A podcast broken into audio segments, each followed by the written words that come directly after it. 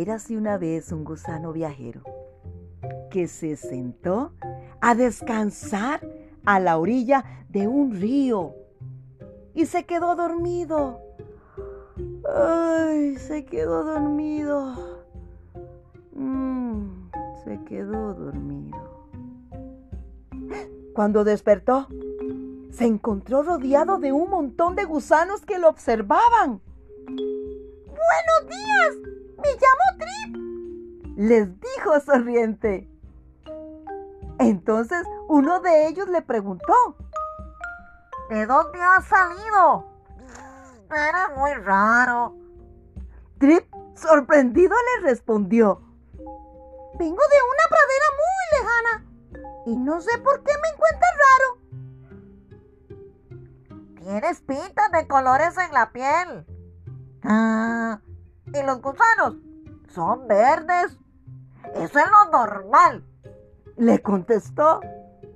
Trip se rió mucho y exclamó: los gusanos pueden ser de colores muy distintos.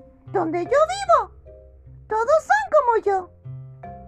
No es fácil de entenderte, añadió otro.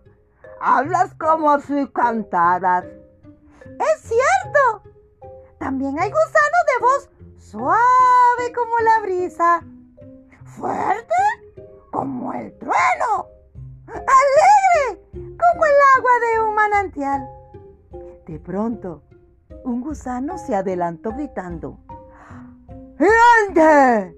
¡Yo creo que está enfermo y nos contagiará a todos! Otro explicó: ¡Ay, yo creo que está mal de la cabeza o es algo tonto! ¡Está enfermo! ¡Nos contagiará! ¡Es tonto!, murmuraban entre sí. Entonces Gusi, un pequeño y esmirriado gusanito del que todos se reían, venciendo su timidez, le preguntó: ¿Te gustaría venir a mi casa? Me encantaría ser tu amigo.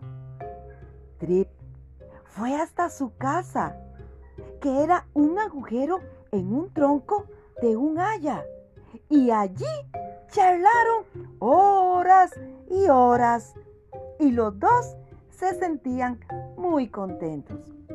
Cuando se hizo de noche, las manchas de Trip empezaron a brillar en la oscuridad.